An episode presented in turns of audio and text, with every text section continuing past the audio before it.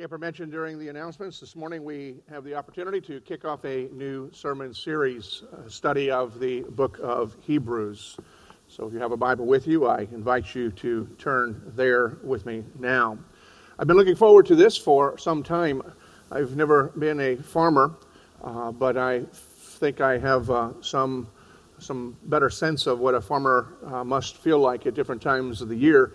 Uh, I feel like I've been plowing the ground and study for the uh, course of the, the summer and, and, this, and, uh, and, uh, and, trying to prepare for this. But uh, this morning I get the joy of beginning to put the seed in the ground as we look at the uh, particular passages week after week.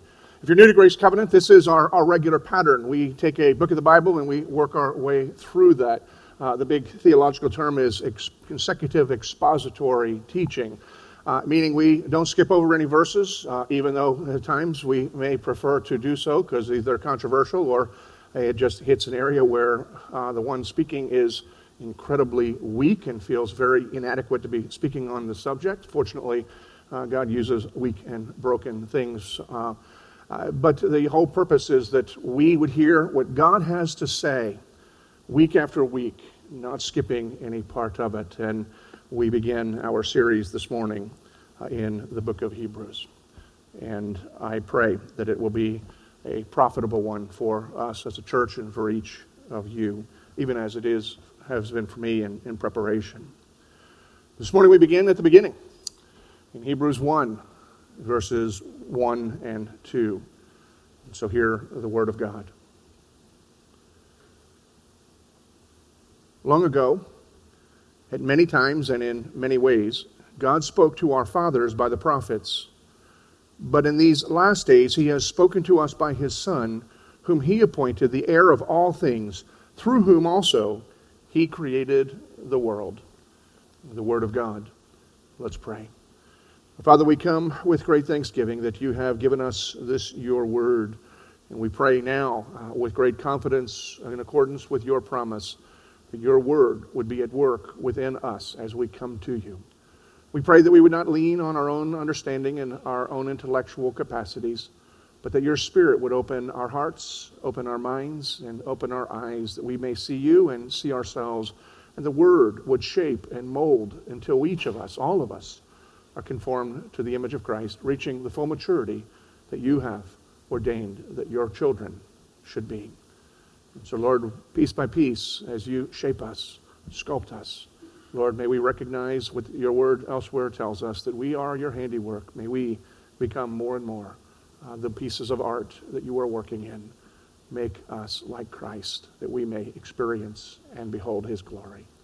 To you we give praise, and to you we cling, even now, as we come before you to worship by listening for you to speak. We pray in Christ. Amen. In his autobiography, which is called The, the Magic Lantern, the legendary Swedish filmmaker Ingmar Bergman tells a story behind one of his most critically acclaimed films. He tells the story of how one day in years following World War II, he was walking around somewhat in a, a funk. He was, he was discouraged. He was um, feeling the early twangs of, of depression setting in. He was looking for answers and he was not able to find any. And so, as he was wandering around one day, he found himself wandering into a large European cathedral.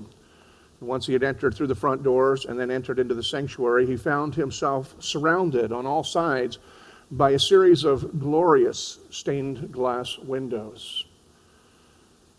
He went kind of meandering from window to window, looking at each one, each one a depiction of a story from the Bible.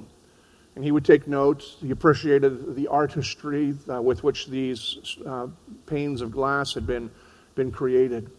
And he just wandered and wandered until he came upon one particular window.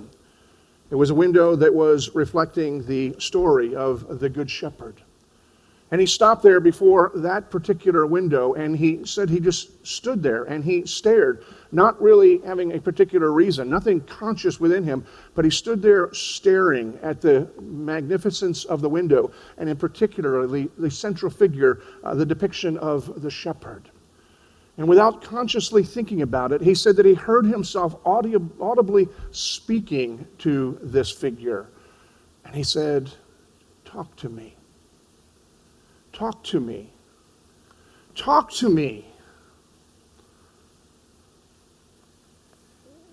And yet the empty sanctuary remained deathly silent. And so Bergman left uh, that church, returned to the boarding house where he was making his temporary residence. He went to his room and he began writing the script for a movie that he would come to call The Silence. Now, The Silence is a dark film that deals with people who are in despair, people who are looking for help but feeling totally defeated, totally despondent because they feel they never hear from God. To the surprise of many filmmakers, including Bergman himself, this film, which he made as an expression of his own heart and his own life through, through his art, was not only critically acclaimed, that part was not a surprise. Bergman was a genius artistically and, and uh, cinematically, but it was a box office smash. Something about what he had put on the screen resonated with people. Many people could relate to what Bergman was saying and what Bergman was feeling.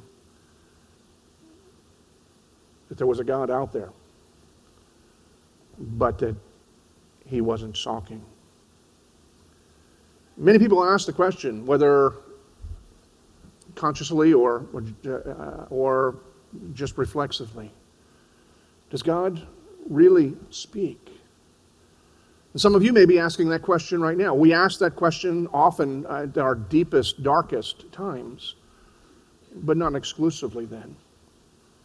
And you may be in a funk right now, and you may be asking or have been asking, does God really speak? Or maybe things are okay, but you desire a, a, a deeper understanding of the meaning of life and, and how to live in a, in a relationship with God. And, and you're wondering, does God really speak? And many people, like Bergman on, on that day, they go their way very skeptical and cynical and thinking to themselves, God does not speak. But through the writer of the book of Hebrews, in these very opening verses, God is shouting out to us, Yes, I do. So God has spoken to our forefathers in many and various ways. And in these last days, he's continuing to speak, and he speaks to us by his own Son. That's what the passage says. In the past, God spoke in many and different ways and through the prophets. How is it that God spoke in the past? Well, one of the primary ways, one of the most fundamental ways, is through creation. That's what Psalm 19 is all about. The, the, the, the creation is a reflection of the, the glory of our God.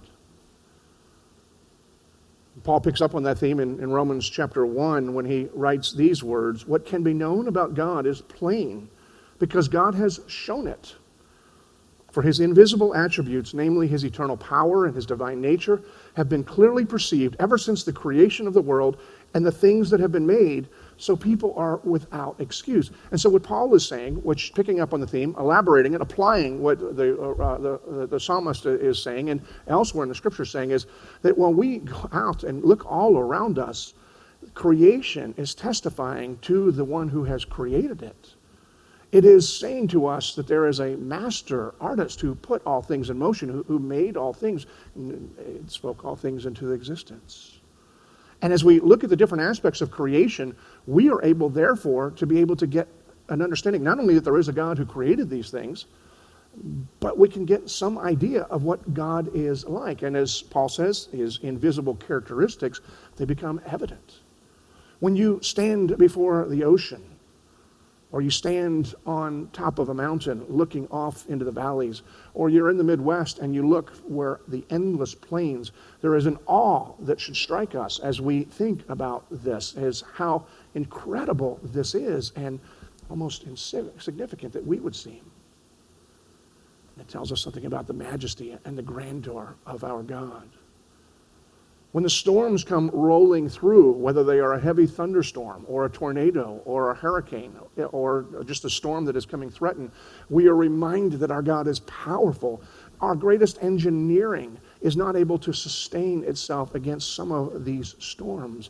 And yet, to our God, this is but a breath.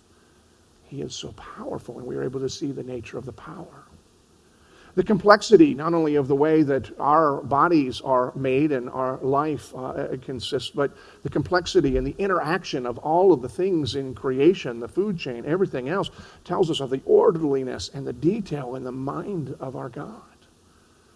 And the creation testifies that there is a God. And Jesus had even said, uh, of this is that, you know, if, if his people, whether first he was challenging the Pharisees, but if his people don't acknowledge him and they don't give testimony to it, even the rocks and the trees will scream out and testify about our God. That's why Johannes Kepler, the father of astronomy, had, had said this Any astronomer who is undevout is mad. In other words, what he was saying is for those who know the stars uh, the best and they spend their time and they learn about them and they spend their time watching them. And if you're going to look at that thing and you're going to look at, at, the, at the heavens and you don't therefore feel an awe about the Creator God, then you're nuts. That's what Kepler was saying. And he's not the only scientific mind that had that perspective. Apparently, Albert Einstein had a perspective somewhat similar. Well, Kepler was a believer. Einstein was not what we would call a believer, but he had a tremendous respect for God. John Piper, in his book "Let the Nations Be Glad," uh, records a, a conversation, an interview, uh, with, an interview with a friend of Albert Einstein, talking about this very subject. And, and here's what the scientist friend of Einstein said about Einstein's view of creation. The design of the universe is very magnificent and shouldn't be taken for granted. In fact, I believe that's why Einstein had so little use for organized religion, although he strikes me as basically a very religious man. He must have looked at what the preachers said about God and felt they were blaspheming. He had seen much more majesty than they had ever imagined, and they were just not talking about the real thing. My guess is that he simply felt religions had run across, uh, the road he had run across did not have a proper respect for the author of the universe. And so Einstein, who knew far more about the complexities of different aspects of the universe, he's saying people like me, you know, give our two-bit opinion, and it's almost blasphemy of how belittling we are of the majesty and the glory of God. And so, for the scientist out there, I offer my apologies for how I do that. Uh, have mercy on me. The creation speaks, and Jesus often pointed to creation. Not just to testify to there as a God, but that as creation speaks, that it would bring comfort to us, that it would do pastoral work in our lives. During a Sermon on the Mount, Jesus says, you know, look at the birds of the air and consider the lilies of the field. And the word look and the word consider, they're not just kind of suggestions. They're not just throwing things out there. Uh, they, they, have, they are imperatives. They are telling us, commanding us, this is what you are to do. Counselor author Paul Tripp, he takes this particular passage and saying, when Jesus is saying, look at the birds of the air and, and uh, you know, consider the lilies of the field. He says that when we're experiencing anxiety, when life just seems to be out of sorts, he says Jesus' prescription is go bird watching. And the reason that he does that is very practical. He says, because if you're feeling life is out of control, you just, you just, you're just feeling the, the anxiety uh, beginning to uh, reign within you. And then you go out and you watch. Just sit there and watch as the birds go about their business day in and day out, building their nests, bringing things back to fortify, going out again, coming back and feeding their young. they continue to go about their business. There is something about seeing that, that God is speaking to us, saying, I've got this, I'm in control. Calm down. Because Jesus actually says, if God is gracious to them, if He provides for the birds, if He's providing for, you know, the, the lilies of the field, aren't you worth even more, you who are created after His image? And so the creation speaks and it testifies to God and it is at work and, and, and helping us to deal with our day to day lives. It's an uh, important aspect. that's often overlooked by, by many of us in our, our current society. We're so, so busy, even though we here are so blessed with so many different aspects of this creation that we can go out you know, within 10 minutes and see all sorts of things. And creation speaks. But creation has its limitations. See, creation speaks of the majesty and the glory of God. Creation tells us something of the nature of our God. Creation can calm our souls in certain times of unsettledness. But creation is not able to tell us specifically how to be reconciled to that God when we have violated His word, when we have wandered away from Him, when we have become enemies, when we don't care about Him, when we have uh, allowed our brokenness to reign in our lives. Theologians refer to speaking of creation as a general revelation, but it only a specific revelation that God is speaking his plan of redemption, his plan of salvation, his plan of reconciliation that can help us to understand how we can relate to this God that is so majestic and is so good. So God speaks through creation. He's spoken through in the past if you look through your Old Testament, through uh, other unusual mo- modes. He speaks through, has spoken through what you would call a, a theophany, the, a physical expression of God without actually seeing God. Perhaps most famous of those expressions is the burning bush that Moses encountered God in the bush was burning, but it was not being consumed. God was speaking through the bush.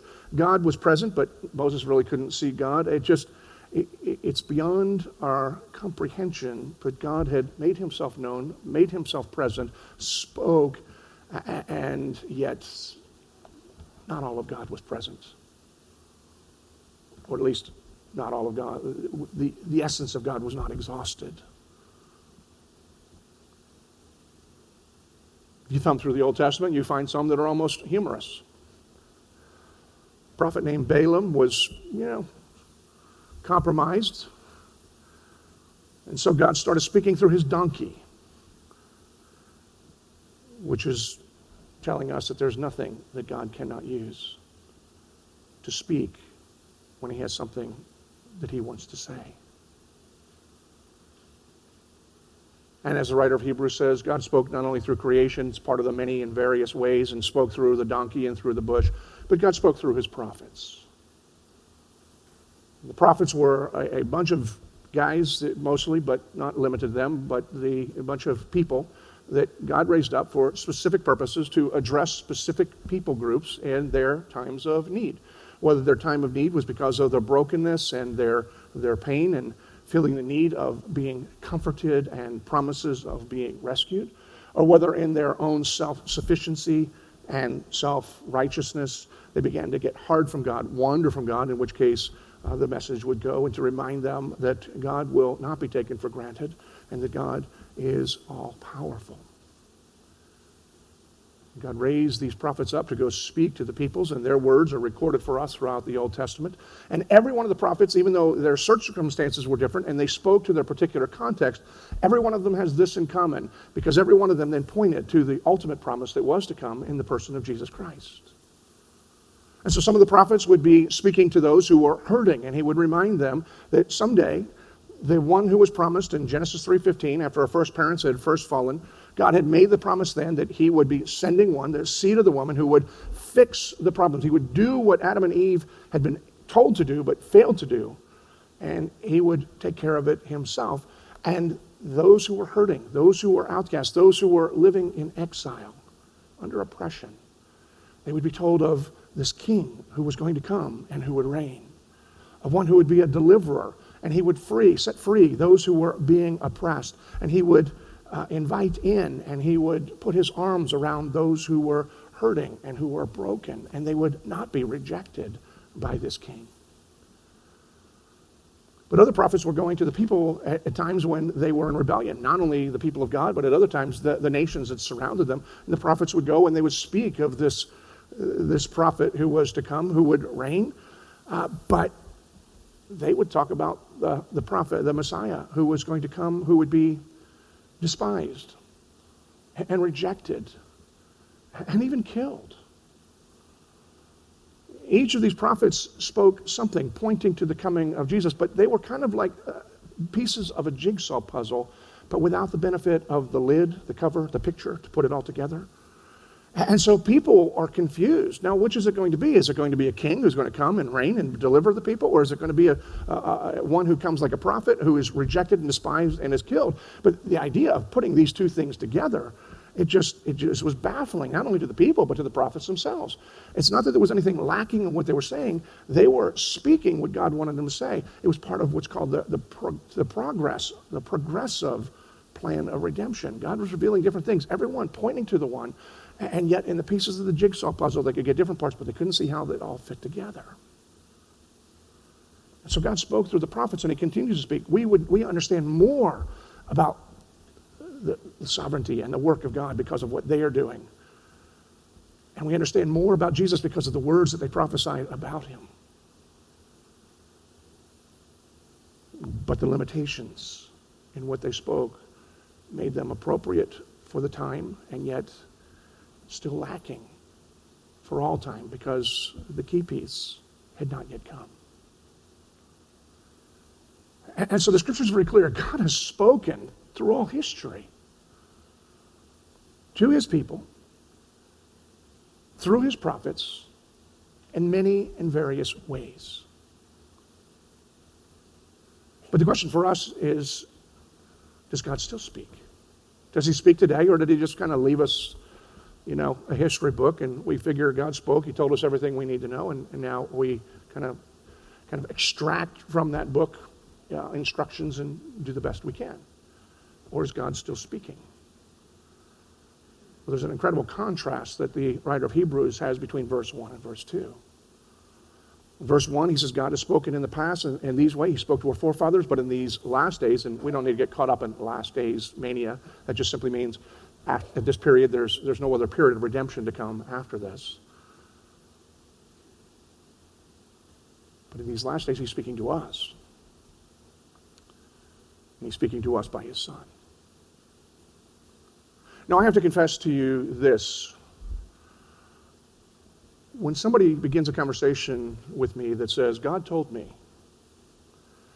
my radar kind of goes on. The antennas and the first question I have, unless God told me, is immediately followed up with a Bible verse is what kind of weirdo am I talking to? Not everybody is that way, and it's perhaps confession of my own judgmentalism uh, in some ways, but you know, I've had many of those conversations. Many of you probably have had those conversations with people who've just come, well, God said this. And how do you, how do you, how do you have a conversation about that? How do you say, well, God's wrong? I mean, um, and most people who start a conversation that way are uh, not really open to the idea that eh, it may not have been God speaking or speaking what you think that he was speaking here. Now, my reason for that may be kind of a still a, a lingering knee-jerk reaction from a time when I was in college and right after college, a period where I went to a church that was constantly seeking after new and extra revelations from God. And I remember sitting in the church at times for, and I was, you know, there for a, a while. And it, every week they would ask for people who would have a word of knowledge to stand up and to share with that. And, and what I remember perhaps most vividly from that time is uh, the number of different guys throughout the time I was there that would stand up the, and then point to a woman in the congregation and say, God has told me that you are to be my wife. I thought it was weird then, but then when I started thinking about it, usually it was a dorky guy, and he was, you know, and he always picked the girl that it would take an act of God for him to get. I mean, just, and most bizarre was over, I don't know if they were a month apart or whatever, but two different guys, God told that the same woman was going to be their wife. I didn't stick around long enough to find out how that one worked. I assume God gave her a message, which is, you know, cut loose both of them. Um, but uh, I, I, I don't know.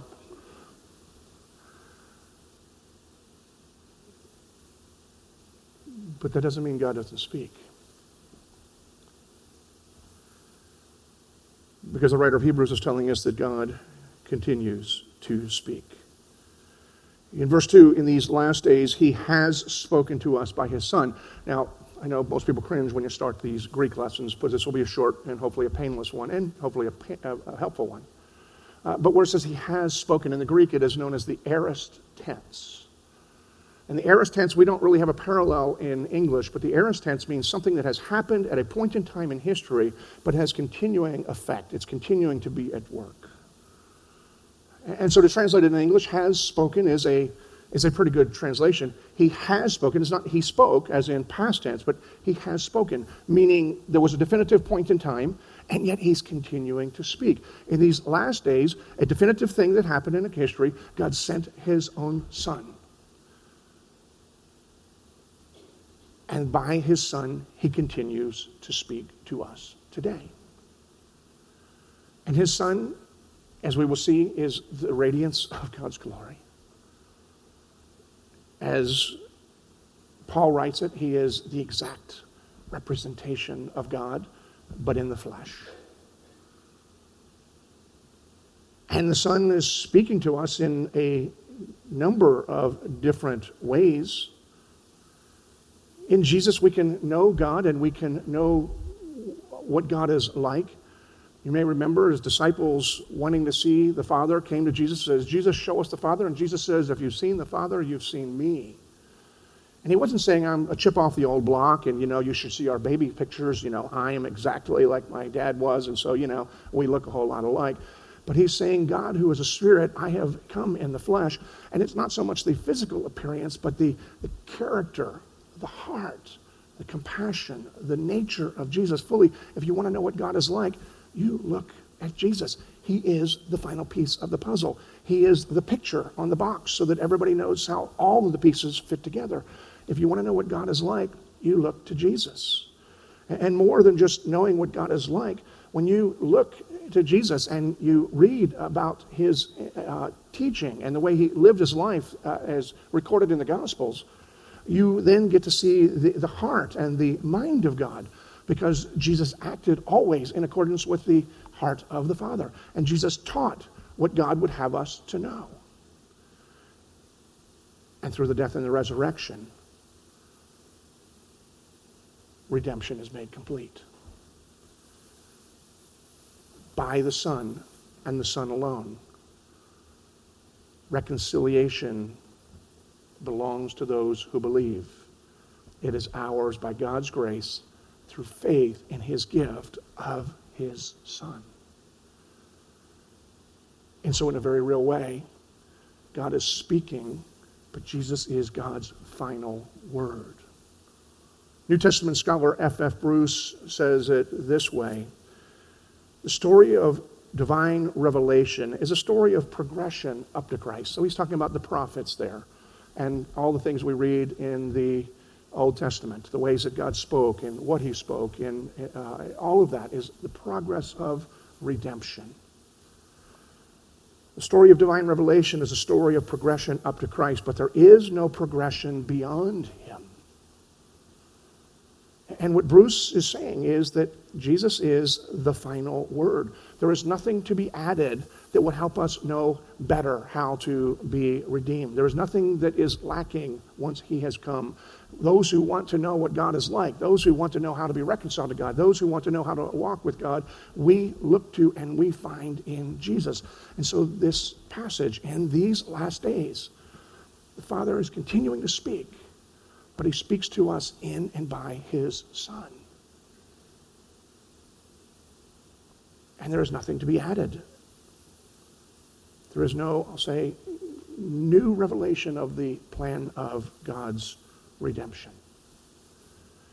Now, for some of you who are quick thinkers, or maybe you've thought about this before, I've been wrestling with all week with another question that some of you may have or inevitably will have, which is this is well, what about all these letters that are written after the time of Jesus' death, resurrection, and ascension, including Hebrews? Jesus was not physically on earth at the time that this was written, and, and nor the other epistles that we have in our scripture. So, should we assume that we should ignore those things because, you know, God sent Jesus and said, boom, I'm done talking? And I would say the answer is, is no. Because Jesus is the final word, but he's the final word on the subject, not the final word that God has spoken. In other words, everything that God says now points us back to the Son.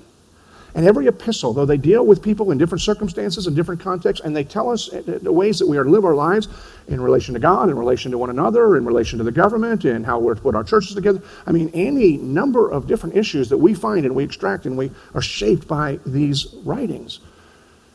These writings all point us back. They all take us back to the final word. They all are about kind of reflecting and connecting with living lives in light of all God has spoken in and by Jesus.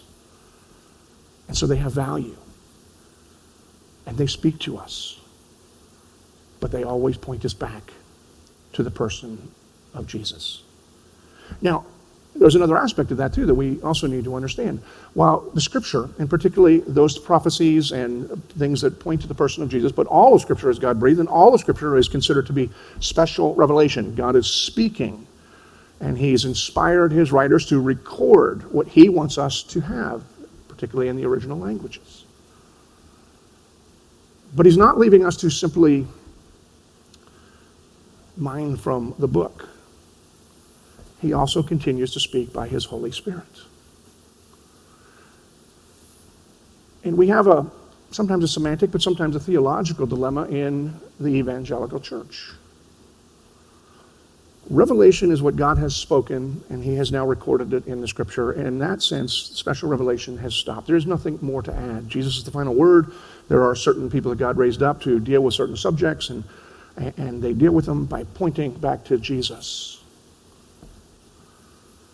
And that's revelation. But God takes this word in the person of His Holy Spirit and He applies it to us, and He guides us, and He directs us moment by moment, day by day in our lives. And theologically, that is known as illumination.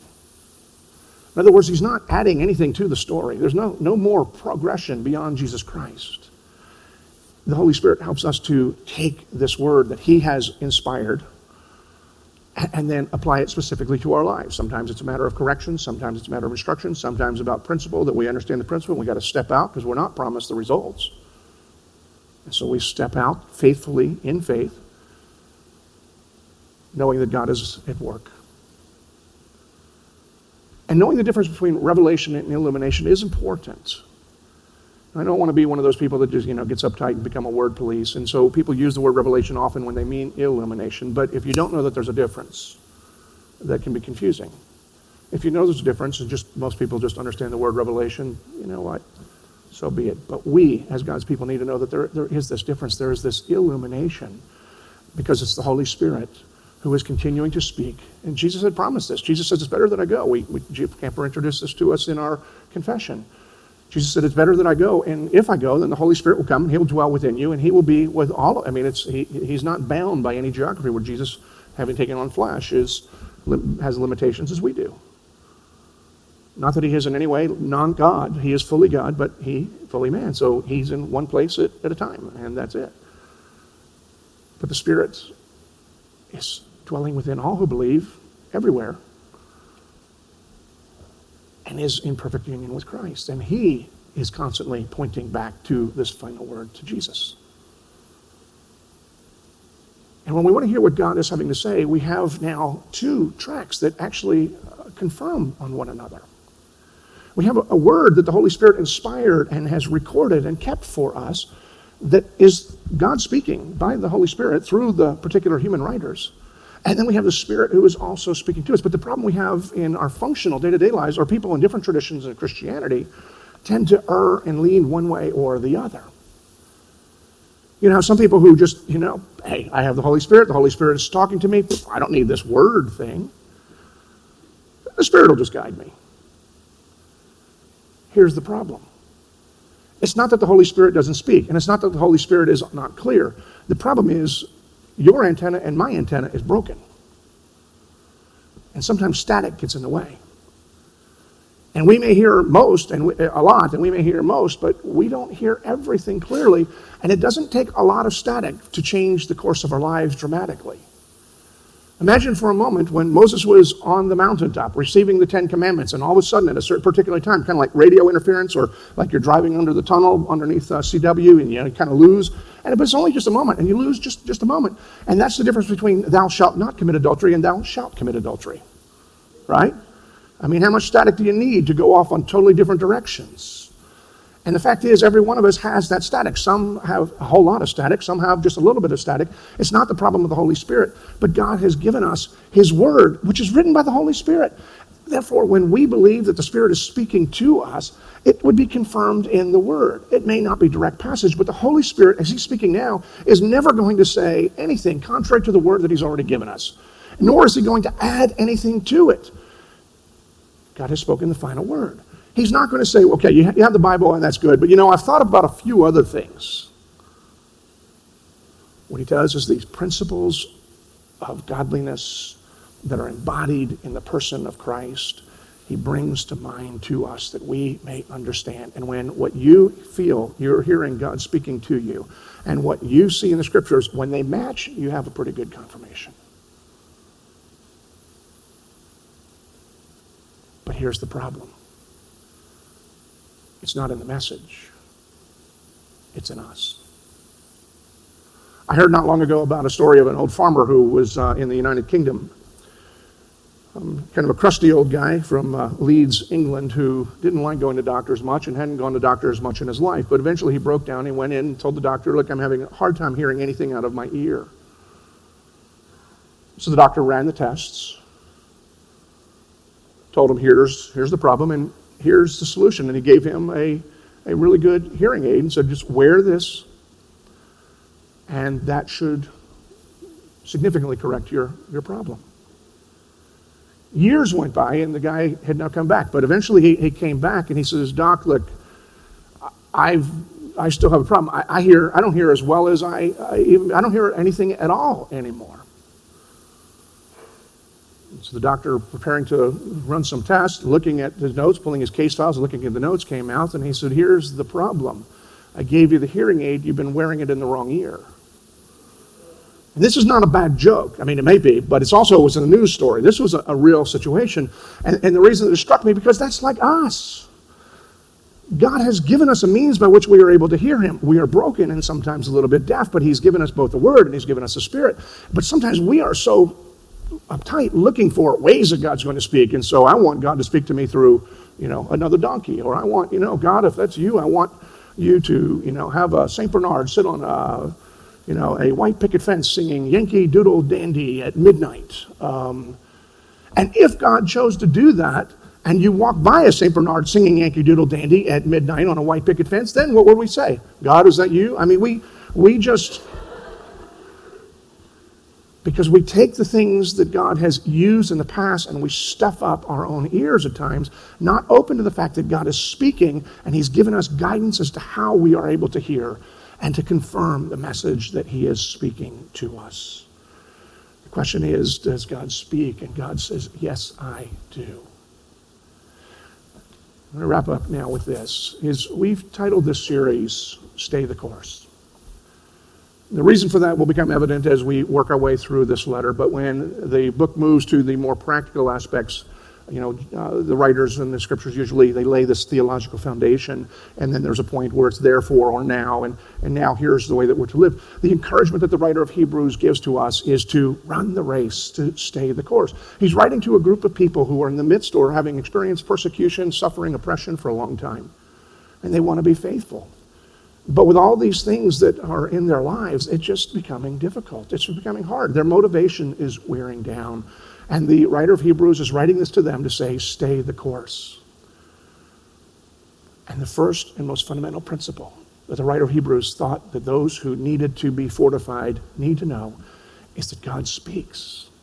And He has spoken in a lot of different ways throughout history, but now He speaks in, by, and through his Son, who is the final word. He is the same word who was with God in the beginning. He is the same word who is God. He is the same God, uh, word who became flesh and made his dwelling among us. He is the final word. And the writer of Hebrews is saying, keep your eyes and your ears focused on him. That God would speak. He would encourage. He will correct. He will direct. But he will enable you to stay the course when your course is set by the word. Let's pray. Father, we pray with great thanksgiving. That you have not left us to wonder, but you have given us your word. You have given us your word in writing. You have given us your word in spirit, and you have given us your word in the person of Jesus. And I pray that all of us, wherever we are on the course or whether we have wavered off of the course, we would find our course corrected, guided, and fortified by hearing you speak in our time in the Word, and our time in prayer, by the power of your Spirit. Lord, shape us, I pray, to the glory of your name. We pray in the incomparable name of Christ, who was the Word incarnated. Amen.